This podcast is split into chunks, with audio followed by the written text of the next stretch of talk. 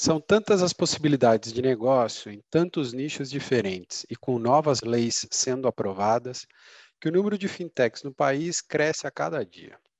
Segundo a Fincat, empresa filha da Unicamp e da USP, que promete conectar soluções aos clientes, mapeando todo o setor, sua plataforma hoje possui mais de 1.500 fintechs cadastradas. E os setores de atuação são os mais diversos aproximadamente 14 setores distintos: crédito, meios de pagamento, finanças pessoais, dívidas, investimentos, criptomoedas e por aí vai. Mas será qual será o diferencial de uma fintech frente a um grande banco? Estamos de volta para mais um debate no café. Eu sou o Márcio Oliveira. E eu sou o Thiago Pierosi e os nossos convidados de hoje, ou o nosso convidado de hoje, desculpe, é o Felipe Avelar. Isso aí, a gente vai bater um papinho com o Felipe aqui, da Finplace, para entender um pouquinho esse mercado de fintechs de crédito e principalmente aí para o mercado de pequenas e médias empresas. Tomamos um café?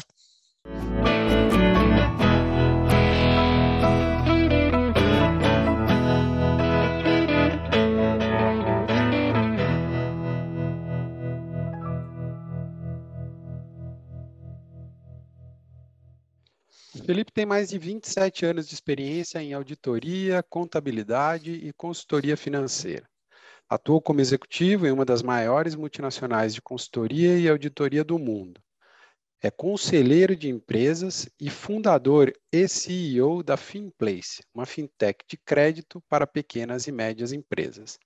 Felipe, seja muito bem-vindo ao Debate no Café.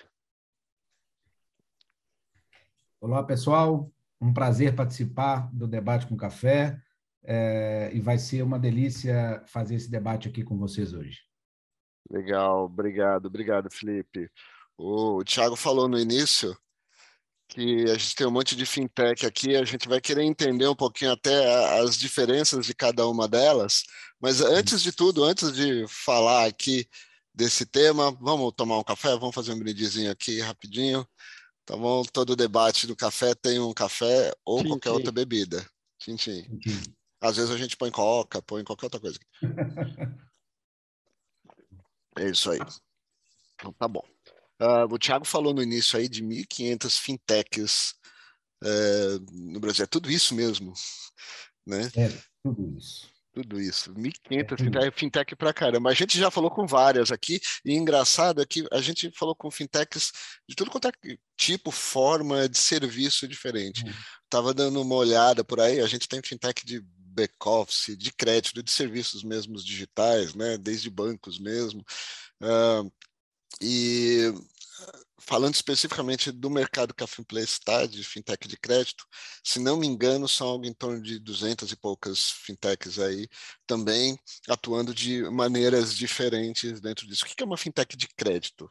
Explica um pouquinho para a gente, então, esse, esse segmento que, específico de vocês. Perfeito. Só contextualizar, uh, esse boom das fintechs vem de 2008, né? É, e nada mais é do que uma startup com tecnologia ostensiva. Né? E no mundo financeiro, é uma startup com tecnologia ostensiva para o mercado financeiro. Especificamente para o mercado de crédito, ele é muito envolvente, ele é muito grande. Então, é, é, é, como o mercado financeiro ele é muito grande, foram, foram ramificadas vários tipos de fintechs, né, várias startups especializadas no mercado financeiro, e especificamente na vertical de crédito, a gente tem algumas especializações também dentro dela, né? Então tem lá a tá. especialização transacional, a, a, de crédito, né? a de birô. Especificamente, uh, o que a gente vem atuar é na relação do tomador de crédito com o concessor de crédito. Então a gente vem fazer a intermediação desse negócio, né? Uh, juntando uma ponta o tomador com o financiador, com muita tecnologia embarcada. E, claro, aproveitando o momento do Open Bank, Open Finance, toda a abertura do Poder Executivo para esse momento, né, pra, que, que, que determina uh, um caminho positivo para é, pequenas empresas que estão iniciando e que têm especializações e que podem ajudar o mercado. Né? E com isso, naturalmente, a gente vai debater um pouco mais para frente, a gente desverticaliza né, o, o, o processo num todo. Legal, dá para descentralizar, na verdade, esse processo também, né? Descentralizar, descentralizar e, e abrir. Uh, quando, quando você falou de intermediar o processo de crédito, a gente está falando de crédito, qualquer tipo de crédito, falando de crédito, ou, ou crédito para coisas específicas, no caso, para empresas. É, tem, especificamente na Finplace, a intermediação ah, tá. de crédito é para pessoa jurídica, né? É, é chamado de B2B no mercado, de pessoa jurídica para outra pessoa jurídica, para empréstimos uh, de capital de giro. O que, que é isso? É curto prazo. Né? O empréstimo, aquele, aquele capital de giro de até 90 ou 180 dias no máximo, ele pode ter lastro né, nas suas vendas a prazo, a, o famoso antecipação de recebíveis, né, o laço em recebíveis, ou pode ser um empréstimo puro uh, através do, de uma cédula de crédito bancário a CCB, através, por exemplo, de um, um fomento ou um lastro de contrato de longo prazo também. Tá bom. Perfeito. E, e, Felipe, a gente escutando aqui 1.500 e mais, né? E vai, segue crescendo esse número. E a gente pensa, né? O setor bancário brasileiro tem cinco, seis grandes bancos que sempre concentraram é, o crédito. Vamos falar de crédito, já que né, estamos aqui para falar é, disso também. Mas sempre concentraram toda, todo o setor bancário. E no crédito especificamente, historicamente, a gente tem uma concentração de aproximadamente 80% de todo o crédito que se oferece no Brasil, ele vem desses cinco, seis grandes bancos, né? O que, que uma fintech pode trazer de diferencial para o mercado frente a toda essa concorrência e quase desleal concorrência? Uhum. Perfeito, Tiago. Acho que antes de tudo, a fintech ela tem uma origem é, do desejo orgânico do cidadão. Né? Ninguém quer, como consumidor, ficar na mão de poucos e se sujeitando àquelas regras antigas, né? Filas, critérios, é, critérios injustos, é, outros, depende do ângulo, um pouco mais justo, enfim. O, o, evento né, da, da, das fintechs era uma manifestação, manifestação orgânica do cliente, ou seja, a necessidade de colocar o cliente no centro. Né? Com isso, o nosso poder executivo ele, ele começou a fazer grandes movimentos que vão exatamente desconcentrar né, esse processo uh, de grandes players no mercado, especificamente no mercado financeiro, os grandes bancos, né? Mas isso está em todo o mercado, né? Nós vamos falar do mercado de saúde, em, em todos os segmentos também. É, e aí, especificamente no nosso segmento, o, o, que diferencia, o que fortalece esse processo é, então, o apoio do Poder Executivo, o cliente é, que exige um atendimento melhor, e aí, naturalmente, é uma disputa inglória, porque no final, por mais que a luta pareça é, ser gigantesca, quem manda mesmo no final é o cliente. Por isso há tanta audácia das fintechs, né? É, é de concorrerem com é, empresas centenárias que estão no mercado, né? É uma vez que a, a gente tem certeza que o cliente está mal atendido, que ele não entende aquele processo, que ele não está satisfeito e que tem, portanto, um espaço grande para ser melhorado, né? para um, um, um terreno grande é, para ser trabalhado. E aí quem manda nisso é o cliente. Então, o, o, grande, o grande ponto não é concorrer com grandes bancos, né? é atender a demanda do cliente. Com esse foco, nascem várias fintechs e realmente muitas delas têm sucesso, elas muitas delas conectam a esses grandes players, né? E outras delas vão concorrer com o tempo a esses grandes players. Mas a grande diferença é o mindset, né? Todas nascem com foco no cliente. Perfeito. E, e, e, é, e é viável ou como é aprender com esse cliente no dia a dia, né? A gente, vocês, né, no exemplo de vocês da Finplace, é, esse cliente, como que ele compartilha essa dor, essa, essa empresa, né, esse, né, o B2B que você comentou, como que vocês identificam isso? Como que é fácil escutar esse cliente? Aonde vocês, qual é a fonte que vocês bebem para entender esse cliente e as necessidades que ele tem? Cara, por trás de todo B2B, a gente brinca que tem um 2C, né? Tem, um, tem uma pessoa física, um consumidor. Então, no final, nós estamos falando é de pessoa para pessoa.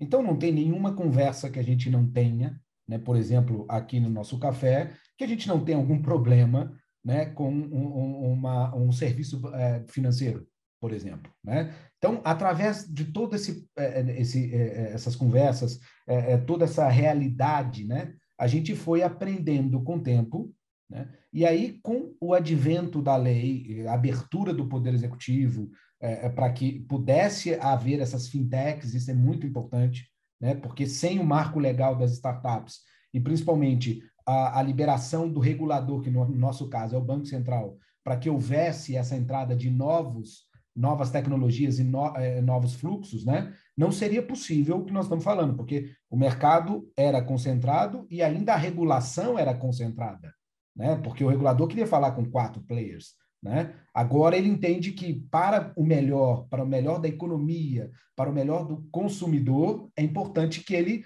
pulverize isso. Então, com esse advento, a gente consegue melhorar. As dores são especificamente todas aquelas que a gente sente no nosso café, no nosso dia a dia, né? E a gente, e no meu caso especificamente, eu tenho 12 anos nesse mercado, né? Trabalhando na, na, como financiador, né? Então, eu sei exatamente as dores do financiador e sei exatamente as dores do empreendedor, porque a minha formação, inclusive, é de consultoria, consultoria internacional, contabilidade, então tive muitos anos do lado de lá, né? estruturando é, é, é, business plan, fazendo a, a, a, estrutura de fluxo de caixa, demanda de caixa e sabendo a dificuldade daquele empresário em con conseguir esse crédito. Então, a junção desse know-how naturalmente me permitiu, no nosso caso, montar o nosso marketplace de crédito, que é a Finplace. Né? Ô, Felipe, você estava falando né, da, das mudanças é, regulatórias, marco legal de startup, é, uhum. o que permitiu esse, esse surgimento de, de várias fintechs, né, mudança de regulação do, do, Banco Central. Perfeito. Eu quero te fazer duas perguntas em uma, na verdade, agora sim. Primeiro, para onde você acha que vai isso? Em que, que momento que a gente está desse, desse, é, dessa mudança toda, né? A gente ainda está vivendo essa mudança. É, para onde você acha que, que esse mercado vai caminhar com as fintechs, né? De vários tipos, umas podendo inclusive concorrer com grandes bancos, como você mesmo falou, e do outro lado, como que você enxerga hoje ainda as empresas, clientes, pequenas empresas, médias empresas, até grandes empresas, como que elas estão enxergando as fintechs, elas estão olhando para elas, quais, são as dores, as dificuldades que você enxerga ainda também nesse mercado de fazer a, as empresas olharem para as fintechs com a mesma confiança que tem que ter que elas têm num grande banco. Grande, a relação de empresa com banco, na verdade, também é uma relação de confiança. Né? O, o modelo financeiro, o grande banco é um modelo de confiança. Né? Você confia e deixa seu dinheiro lá e o mercado se sustenta a partir da confiança. Como que você enxerga essa relação das empresas, então, olhando para as fintechs é, e confiando nelas a ponto de usá-las e também para onde que esse mercado deve ir com essa abertura de regulação? Perfeito, Márcio. Aqui eu vou uh me permitir contemporizar um pouco a história, tá? tá. É, na sua primeira pergunta, para onde vão as fintechs? Né? É, acho que primeiro a gente precisa pensar, é, refletir um pouquinho é, desse, é, por que esse movimento surgiu. Né? Ele surgiu com a relação necessária do peer-to-peer, -peer, né? de ponta a ponta, de pessoa a pessoa. Então perceba, quando esse movimento começa é, fortemente estabelecido no Silicon Valley, na Califórnia, né? É, de tirar o intermediário, e aí a gente vê sucessos esplendorosos como iFood, Uber, Airbnb, dentre outros, né? Ele é um movimento sem volta do mindset do ser humano, ok? Da forma de pensar, da forma de gerir o seu recurso e seu tempo, que é muito escasso. Né? Vendo isso, a gente começa a ver um movimento é, que vem nos bastidores né, que é o, o blockchain, é, é, é, é um movimento é, de uma relação de livre comércio, livre ação, é discutido hoje no Twitter, é discutido hoje a, a, a intervenção dos, do, né, dos, dos, players de comunicação, como WhatsApp e, e, e, dentre outros. Então, esse é um movimento que é, ele veio para ficar, ainda tem muita coisa para acontecer, mas ele sempre caminha né, para o, o, a, o livre debate li, a livre movimentação, o livre acesso. Né? Olhando isso, o regulador tem duas escolhas a fazer. Né? A meu juízo, permitam uh, que eu diga. Uh, ele tem um combate direto, algumas nações a gente vê isso, ele se fecha, se tranca, né? É, e, não, não tem abertura, né? ou ele vai entrar na dança. Né? O Banco Central resolveu entrar na dança, sabiamente, a meu ver, resolveu entrar na dança, mas ele controla essa dança. E aqui eu já emendo a segunda pergunta. Nenhuma fintech, hoje no país, que não tenha o, o, o, o conceito de Basileia, é, que foi feito um acerto na Basileia, né? mas é, eu vou explicar para vocês, é a garantia que o Banco Central exige daquela instituição financeira para evitar calote no mercado. Então, toda instituição financeira autorizada a operar, ela tem uma garantia junto ao Tesouro Nacional. Né? Então, todas as operações de fintech que vão é, movimentar recursos financeiros diretos, ou seja, algumas fintechs que fazem a operação no lugar do banco, essa especificamente tem a mesma reserva de garantia que os grandes bancos. Portanto, o que nós estamos falando aqui, um conglomerado diferente né, de investidores se juntou para concorrer com o Banco Real, ok? E aí nós temos algumas, uh, algumas empresas que estão aí uh, roxinhas, caminhando, e outras aí, certo? É, agora, nós temos um outro contexto do, das fintechs que é o mais importante das pessoas entenderem, que ele não é um contexto de que a gente chama de custódia, né? Ele não mexe com o dinheiro. O dinheiro no final do dia ele é fechado dentro do sistema brasileiro de pagamento, do SPB, dentro do Banco Central. Então continua o controle é, é, e a segurança daquele banco. Exemplo: toda operação que acontece numa fintech de serviço então, veja bem, você tem uma fintech com características de serviços de crédito, serviços financeiros, e uma fintech com operação financeira, aquela que equivale a banco. Essa daí, ela já é, ela segue as regras do banco, como a roxinha. Agora, eu tenho uma fintech que ela presta serviço e melhora a vida do consumidor, né? do, do, do, do cliente. Então, essas fintechs, elas se sujeitam ao fechamento no final do dia a algum banco. Exemplo, uh, na Finplace, eu tenho os quatro maiores bancos, como Bradesco e Itaú, como custodiante final do fechamento do dia. Então, no final, o risco do dinheiro né, que transaciona por dentro da plataforma, que eu já transacionei desde quando eu abri até agora, eu abri no meio da pandemia, 1 bi e 900, todos os fechamentos foram dentro dos grandes bancos.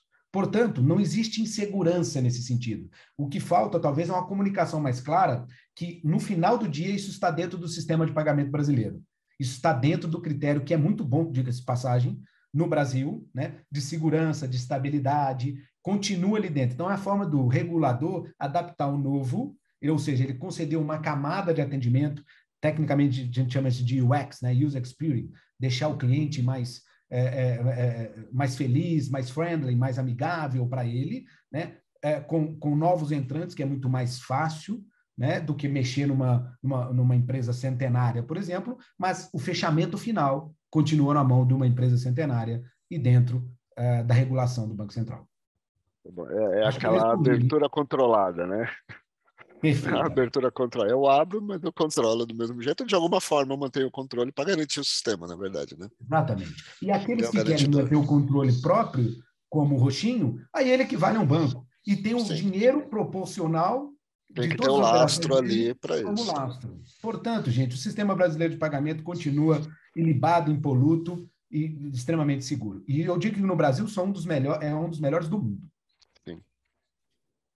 Muito bom. É, eu, eu, vou dar um passinho para trás, que você já comentou aqui de, né, do, das, da, das novas mudanças, ou grandes mudanças regulatórias, falou de Open Bank, Open Finance. A gente pode citar o Pix, podemos citar cadastro positivo e tudo mais, né? O que que essas mudanças no, no, no, no dia a dia de uma empresa, o que que elas trouxeram de, de positivo? O que que é bom? O que que foi tão... Que, o que que muda tanto né, para um pequeno e médio empresário que estiver aqui nos assistindo ou nos ouvindo, o que, que ele pode falar? Bom, mudou, tem o Open Finance, legal, nome bonito, Open Bank, nome inglês, olha só que bacana, né? Mas o, o que, que eu ganho no final do dia com tudo isso daqui? Eu acho que é, a sua pergunta é muito pertinente. Eu vou me permitir responder na prática, tá? O que que um, um empreendedor brasileiro se beneficia, por exemplo, do Open Bank, Open Finance? Então, vamos lá. Eu sou um empresário eu tenho um negócio e toda vez que eu preciso de fazer uma, é, uma ser avaliado por alguém, no nosso caso, crédito, eu monto o danado do kit banco, não monto? Então, eu monto lá o balanço, o balancete, os documentos é, é, correspondentes à minha empresa e faço esse cadastro, monto aquele book que ele é interminável, hein? Cada vez que eu cumpro uma coisa, vem mais duas coisas. Né? Aí eu cumpro aquelas duas coisas, na hora que eu acho que vai finalizar, eu assinei com a caneta de cor errada. E eu volto para fazer aquilo ali, certo? Então, o que, que o Open Bank vem para resolver a vida é, desse empreendedor? Esse cadastro dele, esse histórico dele, ele não precisa provar toda vez que ele precisar de uma nova operação ou de um novo parceiro. Ele é compartilhado, interoperável, ou seja, todas as instituições financeiras registradas junto ao sistema do Banco Central podem e devem, de acordo com a Lei Geral de Proteção de Dados e, portanto, a autorização desse empreendedor, compartilhar essa informação a vida prática do empreendedor melhorou muito, mas muito, certo? Uh, isso é na prática. Aí tem outras coisas que talvez fiquem um pouco mais distante dele, né? Como benefício de performance, é, de conhecimento de segmento de mercado. Ele vai falar, tá bom, mas o, o pão que eu estou fazendo aqui não tem muito a ver com isso. É. Então, efetivamente, o seu tempo né, ele, ele melhora porque a tecnologia vem diminuir o seu, seu trabalho de documentação uh, e de estruturação para que, que você, quando você precisar do serviço do sistema brasileiro de, de financeiro, você tenha essa interoperabilização. Bom, esse é o, o, o Open Bank. Vamos falar do Pix. Oh, mas o que, que o Pix me ajuda? Eu não sei se você já visitou essa dor, mas assim, eu já fiz TED errada, DOC errado. Né? Eu já mandei o dinheiro que bateu e voltou, não sei quantas vezes, porque eu coloquei danado, faltou um, é, um tracinho é, número zero né, do, do, do, da agência, certo?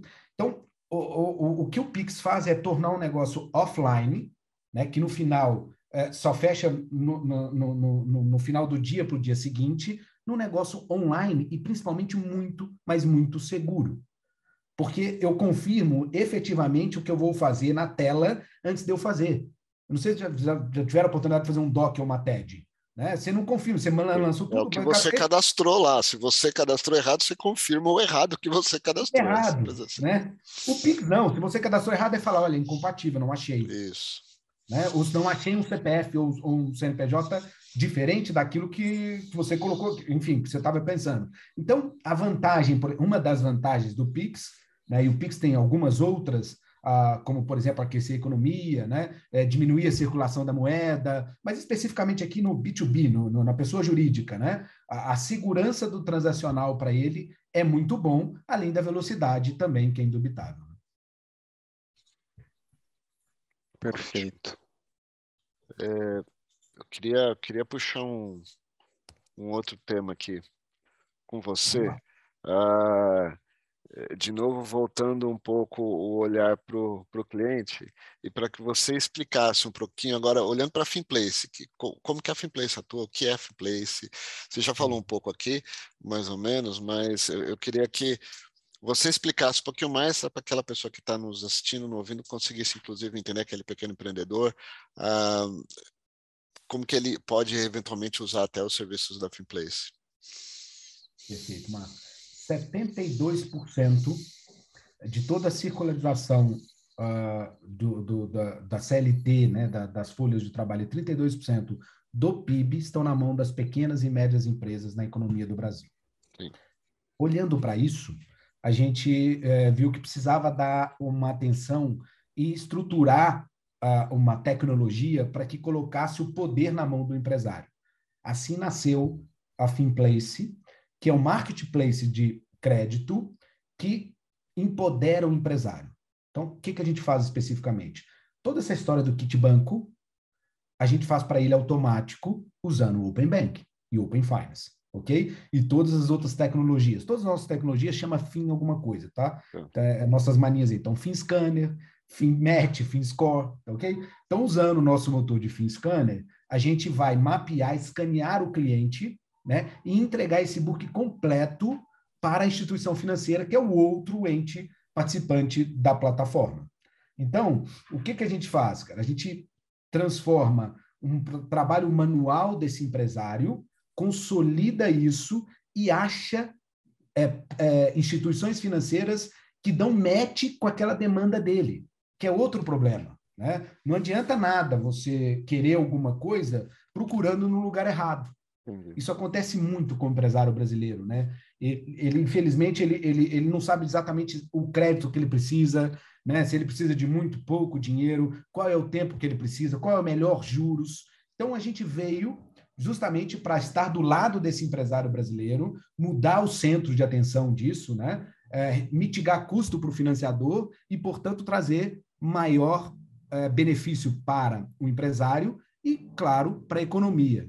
Porque, pessoalmente, e com base no propósito da Finplace, pessoal, a gente não acredita numa mudança que não, no mundo capitalista que não passe por um negócio chamado PIB. Então a gente pode discutir o que for, né? A gente pode discutir relação partidária, política, são coisas distintas, mas se a gente não tiver um PIB, e no final vamos falar de forma clara, pão na mesa e leite das crianças, a gente não tem mais nada para discutir. Então, o foco específico da Finplace, extremamente simples, é isso. Você faz um cadastro, a gente faz, aplica as nossas tecnologias, vamos entender a sua demanda de crédito e vamos conectar, vamos dar um match, né? Vamos conectar a sua demanda com o financiador adequado. Hoje a gente já tem mais de 3.300 clientes, né, tomadores e mais de 125 instituições financeiras é, conectadas. Então, uma plataforma que já transacionou mais de 1 bi 900, é, acho que estamos bem no caminho. Estamos agora fazendo a nossa primeira captação é, com foco completamente diferente. Eu não sou, né, naturalmente, até pela minha geração, né, é, é, um startupeiro que só quer crescer a qualquer custo. Até pela minha formação, eu preciso dar lucro. Né? Eu não saí para a primeira captação enquanto eu não tinha um break-even, né? quando minhas contas não estavam equilibradas. Imagina, eu ensino isso para o empresário. Né? Você imagina se eu vou sair pegando dinheiro como louco, né? É, não é a nossa, a, a, a, nosso perfil. Então, agora a gente sai para a primeira captação exatamente para estabilizar e, e, acabar de explicar, a gente chama isso de engajamento, né? Mostrar os benefícios de um lado, e do outro, para que a gente consiga ter esse, esse engajamento, né, conexão, e aí sim a gente vai expandir os nossos serviços para o Brasil todo. Muito bom, legal. Você estava falando aí da, do, do pé no chão, né? Do, do startupeiro. Eu tenho, me envolvido bastante com startup e a gente vê de tudo, né? Se aqueles doidinhos que tem a ideia, não, não, eu preciso lá a captação e já vai passando as rodadas, as rodadas, as rodadas. E a gente vê várias empresas aí, na verdade, que viraram até unicórnios, né? Que estão até hoje ali. Isso para mim é uma bolha. A lá, é, a bolha da internet exatamente. de 2001, nós vamos discutir ela daqui um pouco, hein? Exatamente. Pode ser que a gente faça um outro café falando exatamente dessa bolha que está prestes é. a estourar. É, mas só vai ser estourado pela bolha aquele que criou a sua própria bolha, né? Aquele que está bem, bem, bem consolidado, que está ali sólido, mesmo que tenha investimento nele é, ele vai ficar, ele vai, vai superar. Eu falo que só estoura com a bolha quem, quem criou a sua bolha. Exatamente. Quem encontra uma bolha com a outra e é, estoura. Agora, exatamente. quem não, não tem bolha, não tem isso. É, quem eu só tem discurso só ganhou dinheiro por causa do discurso. Aí se só pegou dinheiro por causa do discurso, o discurso explode junto, né? Vai junto, né? Eu brinco que a única coisa que eu preciso é de economia. Então vamos discutir o que for de política, pessoal, mas se a gente não olhar a economia, todos nós vamos sentir em algum momento, mais cedo ou mais tarde. Né? Estamos vendo aí inflação e várias outras. Né? É. Você, você, tocou num tema bem que eu estava aqui pensando enquanto você falava, né, da, da, metodologia que vocês usam, os fins, alguma coisa, fim scanner, fim match, fim score e tudo mais.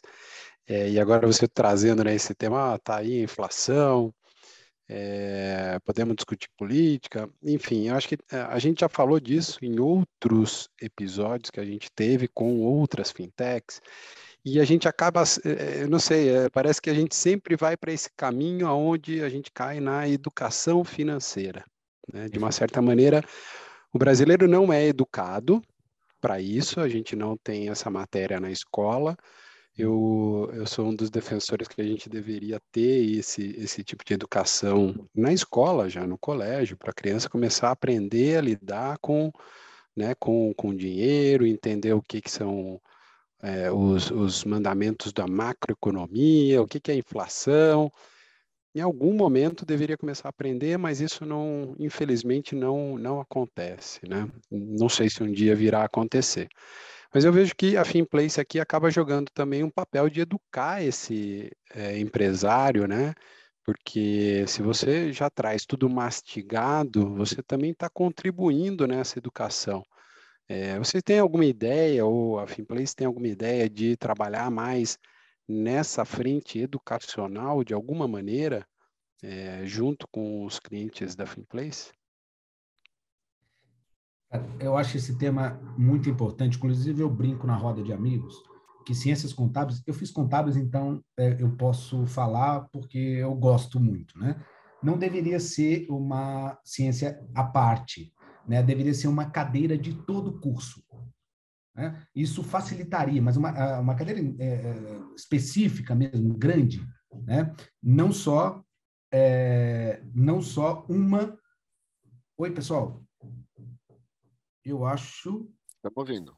Estamos ah, ouvindo. ouvindo? Porque deu uma Sim. travada aqui, desculpa. Vamos lá. Não, vai fundo, pode ir. Então, eu falava que não deveria ser uma especificamente um curso apenas, mas uma cadeira de todos os cursos, né? de macroeconomia, de contábeis, porque isso deixaria né, a formação dos nossos profissionais muito mais equalizadas. Né? Hoje, o que acontece é que fala contábeis, o sujeito, ah, nossa, eu não quero, eu, não, não, partidas dobradas, meu Deus, quem é esse Luca Pacioli maluco né, que criou essa coisa e tal? Então, esse, essa aversão, claro, tem um preço. Né? A Finplace, ela olha muito para isso? Olha, a gente tem dois momentos. O primeiro momento, a gente quer se ensinar é, um caminho por osmose. Né? É mais ou menos como você explica um filho. É, e aqui eu digo com todo carinho mesmo, de pai para filho. Eu posso falar, eu tenho quatro filhos. Então, disso eu entendo. Vamos lá. Eu posso explicar dando um discurso enorme, mas pense que uma criança de dois anos não vai saber interpretar aquele seu discurso. Então não adianta nada eu vir com todo um processo de educação financeira se a formação de toda a sociedade não foi preparada para isso. Então a gente tem dois movimentos. O primeiro movimento nosso é o ensinamento por osmose. Então a gente entrega para ele né, é, ferramentas do qual a gente olha. Você pode optar pela, pelo um, dois ou três, mas a gente aconselha fortemente um e o dois por isso, por isso, por isso, por isso. Mas você escolhe. Ok? Então, ou seja, por osmose, nós estamos tentando é, mostrar para ele que o caminho deve ser aquele. Né, que, e, que ele tem que ficar atento à taxa Selic, e que é importante, sim, todas as outras movimentações que acontecem no país, e não só cuidar do core do negócio dele. Tá? É fácil isso? Não. Mas é a forma mais fácil de você chegar aonde você precisa, que é, é ajudar o empresário. Caso contrário, eu não consigo ajudar o empresário. E o segundo movimento que nós estamos fazendo, isso faz parte, inclusive, do Use Proceeds, da, da captação que nós vamos fazer agora, né, é, da, que na rodada que nós estamos fazendo, é a parceria direto com uma instituição de ensino.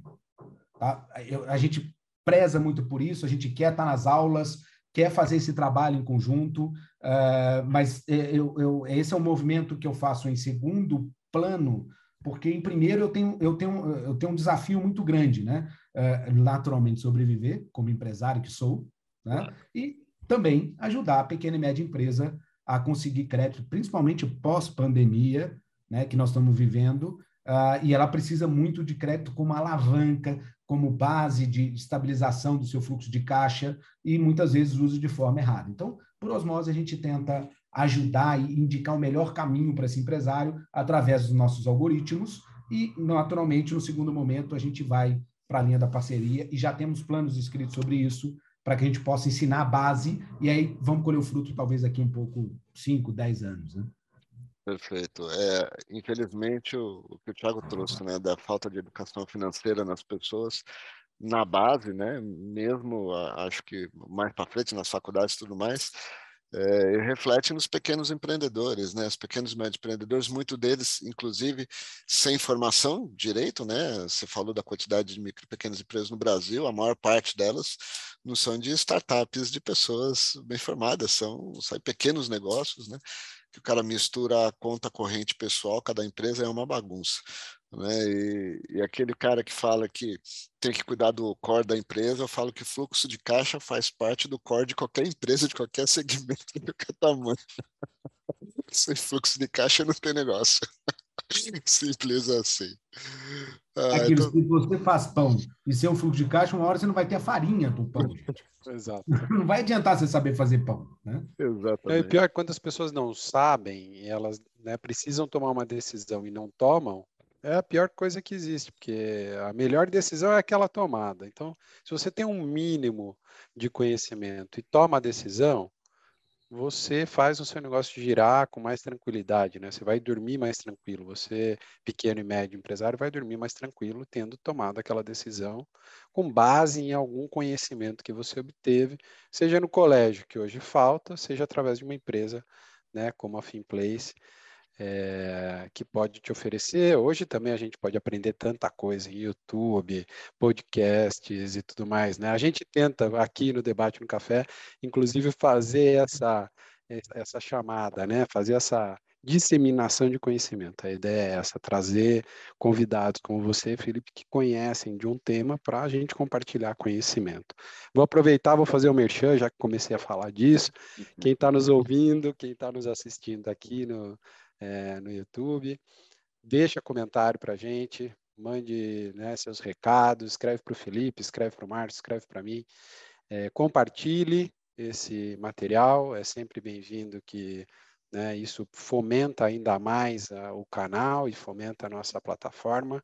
A gente está no LinkedIn também, estamos no Instagram, siga a gente por lá e deixe seu recado. Márcio, Quero agradecer ao Felipe. Felipe, obrigado pelo seu tempo, pela conversa, por explicar um pouquinho também sua visão de fintech trazer um pouco mais de clareza nesse modelo aí de crédito. Tá bom? Agradeço e deixo aí também espaço para você, você falar as suas últimas palavras e falar como o pessoal chega na Finplace também. Legal, Márcio. Eu que agradeço, foi um grande prazer. Márcio, Tiago, uh, por essa participação. É, o, todos podem chegar na Finplace através dos do nossos canais da, da, no YouTube, uh, uh, no, na, na, no Instagram, no Facebook e também no website www.finplace.com.br. Temos uma equipe de prontidão para atendê-lo, mas naturalmente você vai conseguir caminhar uh, um bom passo sozinho, porque a nossa tecnologia é muito amigável é o que a gente foca, é o nosso foco total como fintech, né? Essa tecnologia realmente é para ser friendly e para que ele consiga, para esse usuário conseguir caminhar o máximo sozinho, mas claro, precisando de ajuda, estamos sempre lá. Mais uma vez, muito obrigado e foi um grande prazer. Felipe, super obrigado pela tua participação. Desejo muito sucesso para a Finplace. É, acho que tudo que a gente espera né, é poder descentralizar esse sistema bancário que a gente tem. Então, desejo muito sucesso para vocês e quem ficou com a gente até agora, a gente se vê no próximo debate no café. Um abraço.